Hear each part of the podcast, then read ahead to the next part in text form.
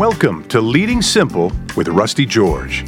Our goal is to make following Jesus and leading others a bit more simple. Here's your host, Rusty George. Hey there, thanks for listening to Leading Simple, where we're out to help the overwhelmed. My name is Rusty George, and boy, we've got some great, great stuff for you today. Dr. Paul Alexander is on the podcast, and he is the president of Hope International University and has multiple degrees and multiple levels of expertise when it comes to soul care, psychology, taking care of oneself. And he has had to deal with the changing environment of shutting a school down, opening it back up, and making sure kids are in their best mental health. So, we're going to hear from him here in just a little bit. Today's episode is brought to you by Red Letter Challenge. I know for many of our pastors right now, you're thinking about a great way to start the fall season, or maybe you're already thinking about January. And I recommend using the resources from Red Letter Challenge. You can use one of their studies for about 40 days, and they'll even give you some information free if you check them out. www.redletterchallenge.com slash rusty you're going to get a free copy of some of the materials they have. What a great thing for your church to go through. And just for anybody who's a follower of Jesus, this is a great chance for you to take a deep dive into the red letters or the words of Jesus. Redletterchallenge.com and use the promo code slash rusty. Well, we're going to jump into our episode 160 today, my conversation with Dr. Paul Alexander. You're going to love this and you're going to want to share it with somebody when we're done. Thanks for listening. Here we go. Well, Paul Alexander, Dr. Paul Alexander, thank you for joining us. Where'd you get your doctorate? Let's start right there. So at Regent University oh, back yeah. in Virginia Beach, and uh, it was uh, fairly early on in their deployment of their um, organizational leadership uh, PhD program and uh, that was a good choice for me because it combined theology and psychology and business, which is not necessarily something you'd put all those together in the in the same mix. But for me, I loved it. It was great. Is that a relatively new degree, organizational leadership? Probably the last 15 years, okay. uh, it has taken off. It's still not a widely known degree, um, but there are several schools that that's kind of become their bread and butter. Okay. It's hard to find a job with a degree in organizational leadership. you can teach organizational leadership or, or, you know you can you can run something but uh, it, it's a it's definitely a niche. Okay. It, it sounds fascinating. I'm, I'm interested in all three of those things so. Yeah. Well really really neat. Okay so tell us a little bit about yourself for our listeners that aren't aware. Right now you're the president at hope international university but obviously haven't always been that. So give us a little bit about where'd you grow up and how'd you get to where you are well, thank you for asking me that. Uh, so I grew up, uh, born and raised in Southern California, with the exception of two years uh, in middle school, which is such a great time to move away. Not in middle school, I spent two years in Oklahoma. Uh, my dad was president of a small small Bible college back there that doesn't even exist anymore. But uh, for the most part, Southern California. Um, moved a lot, even though we were generally in the same area, which um, I think probably began my interest in psychology, uh, the effects of moving, which I, I, didn't enjoy. So I went to a lot of new schools. I went to 10 different schools growing up. Hmm. Uh, so that's one change we made when I had kids is we didn't move them. They got to go through school with all the same friends. I uh, went to Bible college. I went to um, Hope International back when it was called Pacific Christian College. Met my wife here. She grew up in Huntington Beach. So we ended up going to the same church camp and same mm-hmm. college, and uh, we've been in Orange County ever since. Um, so I have this odd background, uh, just like my doctorate. I have this kind of weird background professionally. With I have an undergrad degree in preaching, a master's degree in marriage and family therapy, and then this PhD in leadership. And forever, I couldn't figure out how those were ever going to all work together. But somebody asked me when I became um, college president a year and a half ago, they said, Do you ever use your psychology degree? And I said, Yeah, only in every meeting every day. that is so true. I think every yeah. meeting you're in is a, it's a, uh, just a, basically a working thesis of, of it, psychology and how people think yep. and work and it's a study in human behavior. Boy, it yep. certainly is. Was your yep. dad the president at Midwest Bible College? He was. Okay. Yeah. Well, yeah. yes, no. I know them because they merged with Ozark Christian with College. Ozark. Yeah. So here's a weird story. So I was at a concert at uh, Ozark when I was just out of college. We were at the National Youth Worker Convention. there was a concert in the gym as part of that conference. And I walked around the corner in the gym, and there was my living room couch from junior high, the president's house furniture somehow all made it into the, into the gymnasium at Ozark. It's like, wow, I never expected to see that couch again. So I sat on it for old time's sake. Wow, that Yeah, it- that truly is a small world when you're Yeah, furniture from yeah. Midwest Bible College. There was my yeah, there. there was my junior high. So I checked to see if any of the trash I stuffed in between the cushions was still there. And someone had cleaned it out at some point. Well, I believe your basketball coach came over to our school, uh, Charlie Williams. Charlie Williams. Yep, and was my basketball coach when I got there. I, I forgot Yeah. what year they merged, but uh, It was probably around seventy eight or nine. okay. I Maybe showed 80. up in uh, Yeah. uh, late 80s, 89, 90s. So, Yep. well, listen, you are at Hope International and you're practicing all elements of your degrees.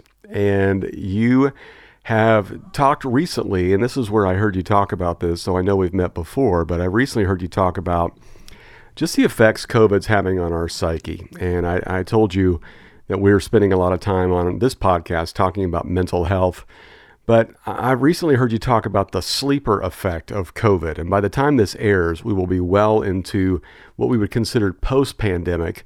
But yet there's lingering effects. Would you just talk about that and what that means?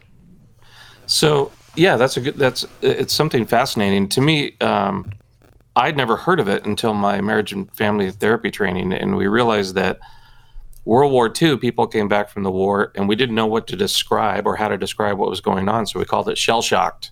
It was just just a large bucket of just odd behavior when people came back from war. Vietnam came along, and we realized much more definitively that post traumatic stress disorder is a very recognizable kind of set of symptoms. 9 11 comes along, and it was fascinating how similar first responders and family members of those who were lost, their reactions were similar to war veterans. The same kind of nightmares, the same kind of flashbacks, the exaggerated response to stimuli. And so we see when there are these crises that come along, we're affected by them sometimes not for six months, not for 12 months. There's the sleeper effect. We get through the initial crisis, and then it's only 12, 18 months later that we get anxious or depressed or realize something's off. Um, and, and that's what I, I am pretty sure I would put money on it that we're going to be experiencing with COVID is our leaders who've been running on adrenaline the last year are going to run out of their stores of energy and resources. And at some point during the next year or so, as we're coming out now of COVID, um, we're going to have a lot of leaders, um, political, religious, um, faith based, civic, who are just not going to know what's wrong. And they may be anxious, they may be depressed, they may be both. Um, they may feel like they need to switch jobs and not even understand what's going on. But there's this, there's going to be a time where we feel better. And then for some of us, we're going to feel worse and not know why. Yeah, I think that uh, at the time we're recording this, I mean, I'm already seeing that. And right now, I think there's a bit of a euphoria that people have of, oh, we're moving back indoors and this is going to be exciting and moving down to different tiers and summer's coming. But I have a feeling that by winter, it's just, you know, we're going to be dealing with cold and flu season again. We're going to have to get revaccinated all those kind of things.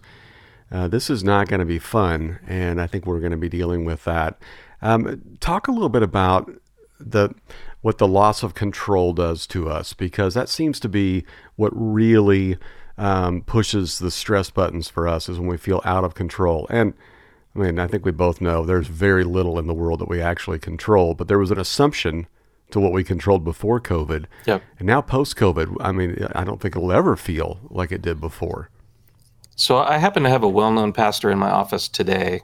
Um, we're kind of renewing our relationship with the church, the college, and the church. And we were talking um, at some length about the fact that as leaders, we're always conditioned to find something we can do or change or lever we can pull. That's how we're wired. That, that we look at a situation that's messy and we think we can bring order to it. Well, COVID comes along, we realize there are, there are no levers, there are no handles. We just kind of had to survive. And, and there's always that grappling. As we're coming out, I'm looking for things that I can grab again to go back to my old habits of control, dictate, change. And uh, there's not much that we can control. And so we know from psychological studies that the more out of control we feel, we tend to either get anxious or depressed. And so we look for the kind of pseudo control. We control dirt, right? So we so we control chaos and we become we head towards OCD. We can control something or we control our eating or not or we right? So we look for these other ways to let it out.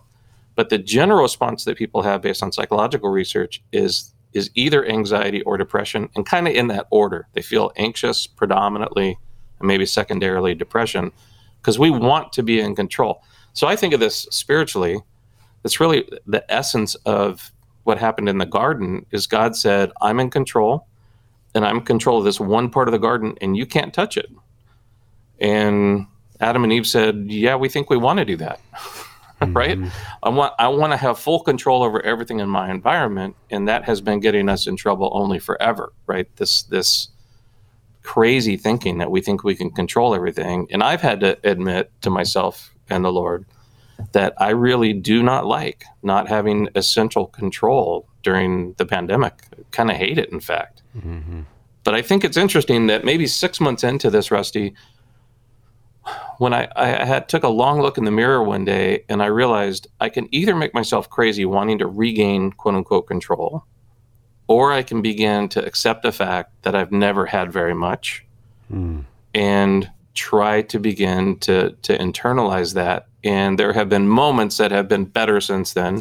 And then there have been moments where I want to I want to figure it all out and, and control. And that's that's something just endemic to us as leaders. We wish that we could control as much as possible. That's a long answer. No, Sorry. I love that, and it it's just it brings up so many different thoughts about. I mean, the garden for one, all of the things that we saw happen in there, and that are still playing out from a loss of control to a need to know secret knowledge. We have all these mm-hmm. conspiracy theories right now. I mean, all, all that can be traced back to the garden. Yeah and our, our frustration with all of this. You used a line in a, in a, a conversation um, we got to be a part of a few weeks ago. You said at some point we have to reckon with the God of the absence. Mm. Uh, talk a little bit about that and what some of us may be feeling about our, our grief we're going through. So, that is a line that I stole from one of my favorite writers, Frederick Buechner, who's not well known, but he's well known to a lot of um, pastors. And Frederick Buechner said in one of his early books that it is not just the God of the present that we must reckon with, but it is also the God of the absent. Mm-hmm. And he talked about Job and he talked about David. And man, I read that when I was 20 or 21, and that never left me. Because I think at the core of so many of our spiritual and emotional issues is the pain of feeling like God is not present. Now, God is present, but we're emotional beings. You know, we, we try to tell ourselves we're rational beings, but we're really not. I, I think that we're really emotional beings um, who try to be rational. So when a crisis comes along, a death or a pandemic or natural disaster, right? We we cry out to God, and there's just, to use Job's word, a whirlwind.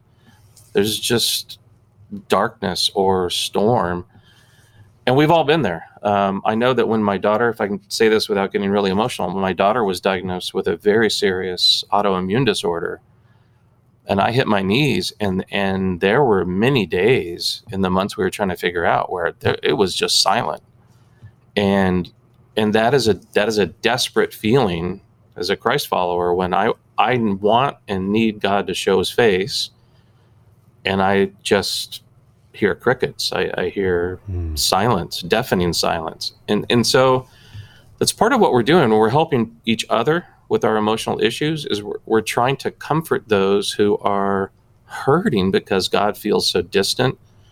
Leaders who are struggling because God doesn't seem to be providing relief or um, or a direction or a path, and yet that that is just our existence. And so I, am always drawn to the characters that have a little melancholy in them because I have a little melancholy in me. So, you know, David and, and Job, man, I understand what they're saying when they they're crying out, you know, my God, where are you? But then I think about the phrase, where are you? And I, I think about Jesus saying, my God, my God, why have you forsaken me? One of the most powerful emotional statements in Scripture that helps me understand that God knows what I'm feeling. And that was really a breakthrough for me right after college when I when I went through a pretty serious depression was, you know, I, I've heard that scripture my entire life. I'm a preacher's kid. But in the darkness of my depression, I read that verse and I thought, man, that's that's how I feel. And God gets it because Jesus said it, right? That right. that Jesus looked at what was in front of him and, and he felt abandoned. Now he he obviously knew he wasn't, right? But that but that was the feeling. And so part of part of what we have to do as leaders is admit, I think, and be transparent that we have had moments that feel pretty absent and and and difficult and that's a generationally different thing so you know um, preachers that are in their 70s 80s and 90s would not agree with that they they would not they would say it's not okay to stand up as a communicator as a preacher teacher and say we need to think about the absence of god millennials have no problem getting up and saying that they're they're very comfortable with this idea of grappling with that that's been my experience anyway I, I completely agree. Uh, it doesn't matter how many times I talk about my anxiety or stress or bouts with any kind of mental illness. People they they lean in. Yeah. They they need to know. Yep. Uh, which is what I love about Scripture. And, and you made this point in our conversation about David possibly being bipolar. If you read through the Psalms, tell us a little bit more about that. So one of my um, one of my Christian psychology professors said that in class one day, and I was offended because I thought, no, people in the Bible don't have psychological disorders, right? They're Right. above that. Right.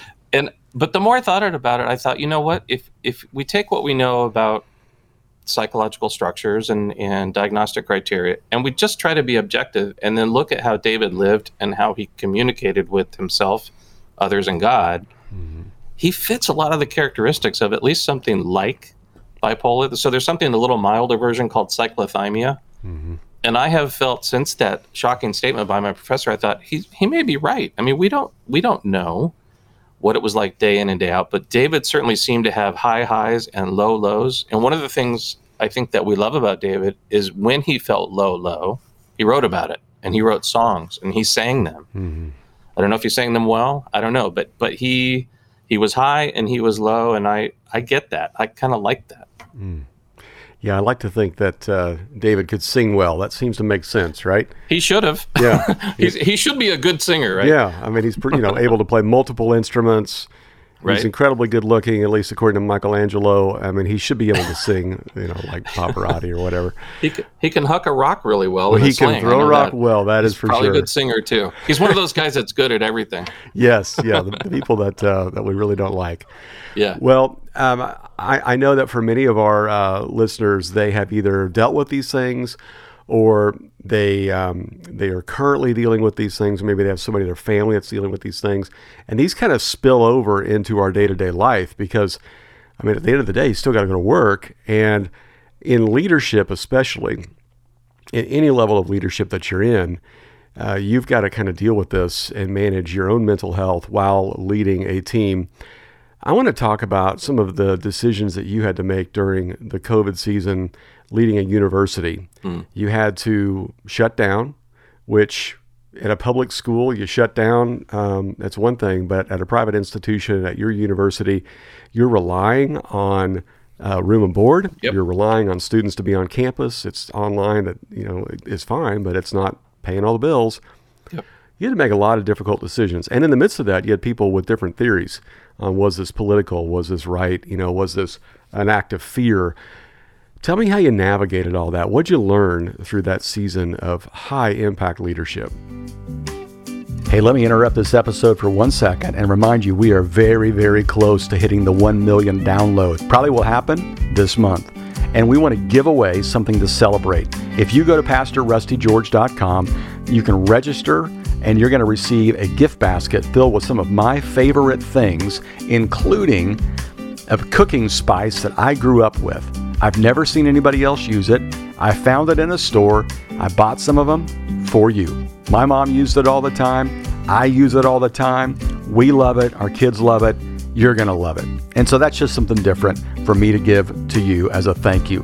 Thanks for helping us hit 1 million downloads and help us celebrate by going to the website, typing in your information, and you'll be entered to win one of our 10 gift baskets we're going to be giving out. Okay, enough of that. Back to the episode. What'd you learn through that season of high impact leadership? So, one of the most helpful things that happened was I lucked into a webinar provided by our lobbying association for Christian colleges. And this was a fundamentally helpful webinar. Mm-hmm. And, and I got so many, I, I was bombarded. I'm sure all leaders were bombarded with listen to our webinar. We're going to tell you. And I went to three or four of those and I thought, they don't know, nobody knows anything. So this isn't helpful. Uh, you know, your feelings about your feelings is not helping me as a president that nobody had any data, right? So it was it was about 10 days into the crisis and colleges across the country, just like churches, right? So it was like dominoes across the country. You know, a couple shut down, no big deal. And then there was this critical moment on a Thursday and Friday in mid-March where everybody closed. And so 10 days into it, I get into this webinar. I thought, oh boy, here we go again. This is not going to be helpful. And they brought in a, an award winning economist who studies leaders' reactions during crisis. So I perked up a little bit because I, I like research based stuff. And he said leaders in crisis tend to use too few data points too quickly and choose ones that are too optimistic. Hmm. And I thought, check, check, check. I was looking for any school that would stay open for any reason, looking at uh, cherry picking data, and I, it caused me to slow down and look at a broader array of data. And when I did that, I realized not only were we going to shut down, but we were going to have to stay shut down indefinitely. Because my my wish would be that we sent students away for a couple weeks and brought them back. That's fully what we intended when we extended spring break for a week. And I realized I've got to slow down. I've got to look at all the data, even though it's painful and even though it's frightening, uh, and and evaluate it truthfully. And that was hard but being being open to that word and and running into his uh, counsel was fundamentally helpful. So one of the things i learned is to shift into low gear um, throughout covid. Uh, not run quickly but run slowly. So i know i had people on my team that thought we were foot dragging and i told them one day i said you probably think i'm foot dragging that's because i'm foot dragging because I want to see what other people are doing. More importantly, I want to see why they're doing it. And we're going to make decisions later uh, because it's to our benefit, because it gives us more time to assemble more data. Once I explained my rationale, they became a little less worried about it. But man, because of our anxiety and wanting to be in control, I think a lot of leaders were just going so fast. So I don't want to say what institution it was, Cal State Fullerton, they made decisions. They're just across the street from me here. they made decisions really quickly and very publicly, uh, which caused the phone to ring off the hook in my office. Mm-hmm. You know, what are we going to do? What are we going to do? And I said, "We'll let you know. Mm-hmm. We'll let you know by this date," which we did. Uh, but so the number one thing I learned is that I had to slow down. The number two thing I learned was that I had to be communicating more frequently than I thought I was and thought I needed to. Um, I assumed that if I gave an update, people would know that nothing changed until I provided the next update. And that wasn't true. People assumed that I made an update and then, then more was going on that was secret. So that took a while for that feedback to get to me that, that people um, have this insatiable desire for constant updating during a crisis. And that was one of my mistakes is that in the, in the first few months, I didn't communicate frequently enough. Um, so I changed that once once I was getting good feedback uh, and started communicating more frequently. So, you know, if there's ever another pandemic, I'll do a better job communicating more frequently. You know, I, would hate to think that there's going to be another one, but you know, my leadership side says, "Bring it on!" Now I know what to do. We have a playbook now. Exactly. Right? We didn't know any of it before. And many of the plays work, and if you don't, but at least at least there's a playbook. Mm-hmm. Yeah. Yeah. I, it's funny. I, I'm keeping one of these. Um, 10 year journals. Have you seen these things? Mm. You know, you just you enter a few things every day, just a couple of sentences. Yeah. And so I've reached the point now where I'm reading what I wrote this time last year, and oh my goodness. we're recording this in uh, the end of March. And I'm, I'm reading things that are, are just hilarious. Like, well, we'll probably be shut down for a couple weeks. Yep. Uh, working on online, but getting ready for Easter to be live. You know, I'm like, yep. what did I know? They're just all entitled hubris today, hubris tomorrow. exactly. it just shows you how little we really know and how much we're out of control.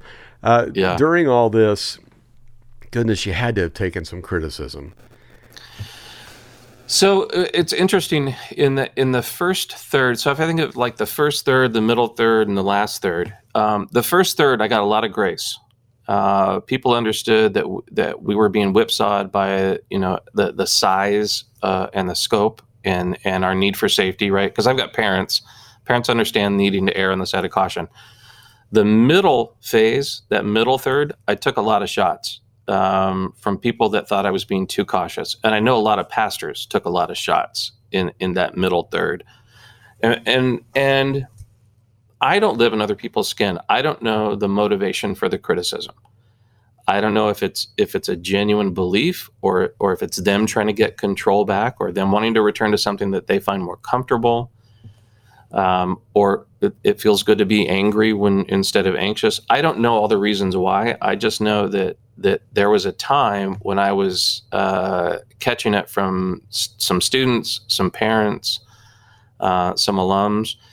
One really helpful thing was that the board stood with me arm in arm, the board of trustees, and um, I kept them in the loop on what I was thinking. And so that's really one of the advice points I would have for young leaders is learn to explain your decision making process. Learn learn to have an elevator speech on your big decisions, how you arrived at them.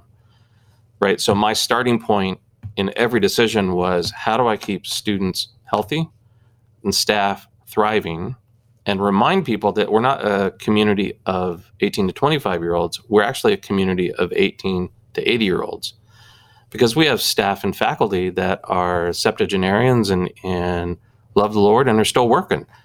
Well, they matter as much as, you know, the 18 year old does. And they're part of our community. And sometimes parents aren't used to that. They're used to just thinking about their son or their daughter. Now, you can say all of that, but some people are still going to be unhappy. So, you know, it, it, it was what it was and it wasn't my favorite but that to me that was the most challenging period was that middle period because it was the fatigue was starting to set in for leaders for me Mm. right i was i mean after three or four months I thought you know i'm kind of done with this Yeah. but knew we were gonna it was going to keep going and then the criticism seemed to die down during the last third the third third Right. Yeah, it did seem to change a little bit in the latter months, and with spring on the way, it, it certainly felt better. yeah Um, you mentioned these three trusses of trust that you walk through. Can you can you share some of that with our audience? Yeah, you know that's um, that's framework that I picked up in my PhD program, and it stuck with me. It was very easy to remember this idea that trust is one of the most important things that we hold and we convey and we share in an organization. That we're sort of the chief trust holder, and that we have to embody things that build trust and and affirm it. So the three trusses of trust are competence, character, and compassion according to an article that I read during my program. And I thought, hey, I can remember that. It makes sense. Uh, and it's a good teaching model for young leaders that we can sort of evaluate ourselves as do I know the job? If I don't know parts, am I, am I learning? Is my essential character whole? Um, and do I care about people? And can I bend a rule if I need to? Can I extend more grace? Can I can I give people latitude and forgiveness? Can I be compassionate on someone, even if they're not being compassionate with me? And I said to the leaders in the, the conversation that you were a part of, I said, you know, people are watching us and studying us as we lead through a crisis. And they're evaluating whether they think of it in these terms or not. They're evaluating do they still trust me? Right? And am I leading in such a way that trust continues to build, or am I leading in such a way that it's beginning to deplete trust? Hmm. And I think that's one of those things I, as I crit- critique my own leadership, the fact that I didn't communicate enough in the beginning hurt some of that trust. Hmm. Because people start thinking, well, is there a secret I don't know about? Are you, are you, is there something bad going on? Right. So, how do I rebuild trust? I say, my bad, and I'm going to do better. And I'm going to be better in these ways. And that's hard for us as leaders. We don't, none of us like saying, you know, I messed up. Um, I don't love it, but I, I think it's part of my job as leaders to say I did these five things well. I did one thing really well, but two things I blew. I just I just didn't do it right. And I think that's part of our commitment to being um, integrous leaders. So so trust is something that I think is vitally important and probably not understood well enough. Uh, you make such a great point about communicating with your staff and with everybody else. I think there is this assumption that we all just think, well, I said it once, that's all I need to say, and I'm I'll tell you when my mind changes. Right. Um, but I learned that the hard way as well. And I had to learn how to communicate on multiple platforms multiple times because just because I send out an all church email doesn't mean everybody's going to open it. and just because we're preaching or I mentioned it in a message doesn't mean everybody heard it. And people were outing themselves by saying, When are we going to open? Oh, I mentioned that in last week's sermon. You didn't listen, did you? And in four subsequent emails. yes, exactly. exactly. Yeah. Well, I, I want to get to um, what's going on right now as we're airing this, and that is we have, uh, you know, parents sending their kids back to school, K through 12, college students. It's a new reality. Uh, the last two years were strange, uh, especially this past year because a lot of students didn't meet, and then when they did, it was only for a short period of time. Now, as we're getting back into the, the swing of things, people are going back to school, there's still a little bit of a fear and apprehension. What can you, you know, educate our parents on on what they need to know about helping their teens navigate their own mental health as they head back into school? So that's that's a rich question with lots of layers to it, and and part of what informs my um, answers and opinions is the fact that I'm married to a a K-12 educator. My wife has taught her entire career. She has taught middle school. God bless her, the last decade. So I'm I'm experiencing um, COVID and the rebuilding from sort of through my lens as a college president, but also you know, and in the trenches teacher, and watching her deal with her students and their stress and their anxiety um, so, you know, one thing that, that I want to remind people is that prior to COVID, we were already struggling nationally with K 12 and higher ed, trying to understand the, the surgence we saw in general anxiety. Um, for about the five years pre COVID, we were seeing just a huge, tremendous spike in general anxiety disorders. Um, and we had we had no good theory as to why. So COVID comes along, and we take an already anxious student population and now we isolate them. So for some, the isolation made the anxiety better. If they had been phobic about school, it made the anxiety better. But for many others, the isolation spiked the anxiety even more and drove the depression to lower lows because we're not supposed to be that isolated. Um, wh- one of the things that we have seen is the parents' pain at watching their kids not thrive at home because they know their kids need to be in community. They know that their kids aren't thriving. Most parents know that their kids aren't thriving because their kids need to be around other kids, even though they can be knuckleheads to each other and all of that, right? But they still need to be around. So the, the kids who've been a little depressed and a little anxious, they're probably going to thrive when they get back together. Um, the kids who have been highly anxious, I don't I don't know what I don't know yet about how they're going to do as they try to head back. The, the mild depression, mild anxiety, I think they're going to thrive pretty quickly by just being able to be around each other more. But one of the things that anxious K 12 students do, um, especially adolescents, is they assume that if they take themselves out of their anxious situation, that their anxiety will be better. And the paradox is when we remove ourselves from anxiety producing situations, it often builds the anxiety rather than reduce it. Hmm. So the student that gets anxious at school and thinks if I could just stay home, I'd be better. The parents who who are empathetic say, "Okay, hey, stay home, sweetie." Three three days in, five days in, ten days into this home stay, they're actually more anxious, and now they're more fearful about school. Hmm. And so that's a real conundrum. So prior to COVID, when I would do parent training, I did that in a few of our churches. I would really push parents to force their kids to go to school even though they didn't want to. And I would talk about three poker chips. And this is hard for parents to to wrap their minds around this. It's gotten mixed reviews, but I still believe in it. And the three poker chips is give your kids three poker chips who are anxious and tell them you can use these poker chips anytime you want in the next 8 months of school. But once they're gone, they're gone. And a poker chip gives you a mental health day off from school. So if you want to turn in your chip, you get a free pass. But once the three chips are gone, so right, so I'm saying this to a big room of parents, and about half the parents were nodding, like so happy to be empowered, and the other half crossed their arms, like, how could I do that? So here's the amazing thing. Uh, I, I, go to a larger church in Anaheim, and they they did a little bit of advertising for a how to help your um, your junior high and high schooler with anxiety. We had no idea if anybody was going to come. I put together a PowerPoint. I thought nobody's going to come to this. It was like a Sunday night, and 300 parents showed up, hmm. and were eager to write down any tools because it's it's really hard for us as parents to watch our kids struggling, and we don't want to push the wrong direction so we don't push any direction. But there's a lot of research that says the best thing you can do for an anxious child is push them some. Don't break them, but push them some so that they can get back in school. They can stay in class and realize I can stay in class even though I'm anxious and it didn't kill me. I can survive lunch even though I didn't want to and it didn't kill me. And that success begins to breed success. So I would strongly encourage parents to push their kids to re-engage, hmm.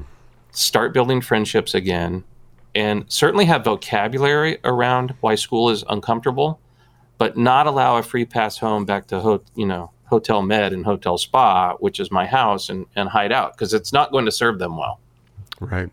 So that was a good soapbox. I feel really good about that soapbox. Well, you should. That's a brilliant idea, and I love the poker chip idea. I, yeah. We've, we've seen that play out in our home as well. And there's a need yep. for a mental health day. We we do that from jobs all the time. So yep. teaching our kids how to manage that.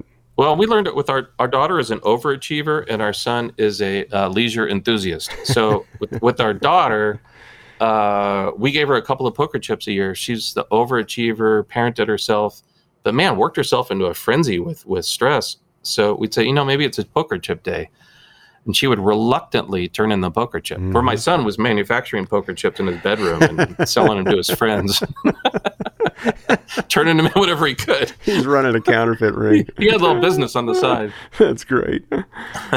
well, uh, Paul, this has been so so helpful. Any final words for our our parents of of students any age and um, any resources you want to just kind of direct us to anything any last words you know, I don't have one perfect uh, resource. I I wish I did. I wish there was one one easy resource I could send them to. I, my my general encouragement to parents right now is try as hard as you can to listen to your kids without trying to solve it, and push your kids to connect with peers. Mm. Um, research says just one connection between a student and a peer, and a student and a staff or faculty member makes all the difference. Mm. If they can connect with one teacher or professor and one peer, even if the peer is not somebody you would have chosen, mm. but j- just these these anchoring relationships make all the difference. Mm. So have conversations around starting friendships and starting conversations because I have a soft spot in my heart for shy kids. Half of our kids are really shy. Both of mine were. So we did a lot of practicing conversation starting, conversation continuing because I realized both my kids were terrified of the beginning of friendships. Mm.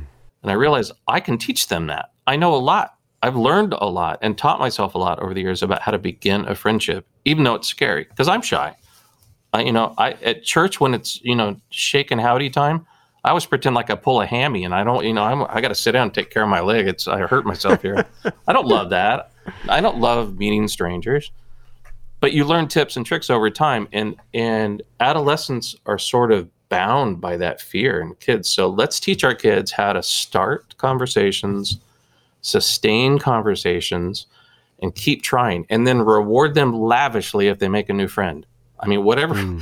wh- however we can reward them if our shy son or daughter or reluctant son or daughter begins to engage mm. man that's that's reward time mm. so modeling conversations um, and and embrace the idea of social fitness that that mm. it's a skill set like any other and i can help my kids with emotional fitness and social fitness um, and by embodying it by by being a good example mm-hmm. by praying for my sons and daughters but but help them to engage the, the most effective thing we can do in general for our kids is make sure that they have good rich relationships mm. that is so good it, when you were talking about that, it reminded me of a, a comedian that I think you probably have heard of named Michael Jr. Yep. Uh, he tells the story of when his kids were young, he wanted them to get used to talking and having to you know, kind of come up with things on the fly. So they'd sit around at home and he'd put, uh, I don't know, 20 bucks on the table or whatever. And then he would call places. They, he didn't know, or they didn't know where he was calling businesses. Okay. And then he'd just hand them the phone and they had to start a conversation. I love that. and then reward them. If they can do it, let's Yeah, right? and then let's the find best- a way to make that fun. yeah, the person that could keep the conversation going the longest won whatever the kitty was. Yep. But he said his favorite was he handed it to his daughter one time, and she her question was, "What's your phone number?" Which was just great since they just called. That's a hand down. That's a head in hand moment. That's exactly right. Well, this has been really helpful. I wish I'd heard this many years ago when my kids were younger, but I think there's always room for us to learn and how to Always. how to lean into our uh, our situations with our kids and helping them with just the anxiety of life. And Paul, I really appreciate this and praying for a great year for Hope and for for you and for your faculty and students and. I hope it's wonderful. And if people want to find out more about Hope International University, uh, you want to give them the website, hiu.edu? hiu.edu. Okay. And uh, we'd be happy to help them answer any questions that they have or tell them anything about our programs. Yeah, it is a great campus and a long, rich legacy. I had a chance to speak in chapel there several years ago. It was so fun.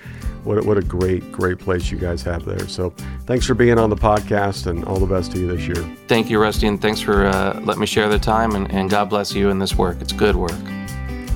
Well, thanks so much for listening. Please subscribe and share. That would mean the world to us. And we would love to hear from you. You can DM me on Instagram at Rusty L. George, or you can email me at rgeorge at reallifechurch.org.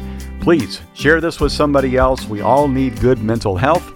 Next week, we'll be back with brand new content with one of my favorite people, author and pastor, uh, organizational leader, thought leader, Dr. Caleb Kaltenbach. He'll be with us. Talk to you then. Take a moment and subscribe to the podcast so you'll get it delivered every week. And subscribe to the Rusty George YouTube channel for more devotionals, messages, and fun videos. Thank you for listening to Leading Simple.